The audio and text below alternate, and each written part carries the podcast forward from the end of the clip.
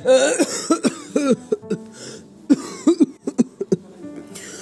मित्रों, मेरा नाम है अमिताभ बच्चन। आप लोग सुन रहे हैं मुझे अपने रेडियो चैनल। पर मैं आप सभी को एक ही सलाह दूँगा कोविड नाइन्टीन से बचने के लिए। अपने घर में सुरक्षित रहिए।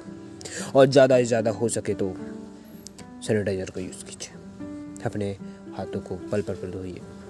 खाना खाने से पहले धोइए। बिना मास्क लगाए या रूमाल बांधे, घर से बाहर ना निकले। ऐसे में आपको ही खतरा है। हम लोग, आप लोगों को इसलिए तो करते हैं, जैसे कि हमारे देश की जनसंख्या बनी रहे और वो जनसंख्या कभी कम ना अगर आप लोग हमको फॉलो करोगे तो हम लोग आपको फॉलो करेंगे। नहीं तो सबका सर्वनाश होगा। कुछ समझे लोग?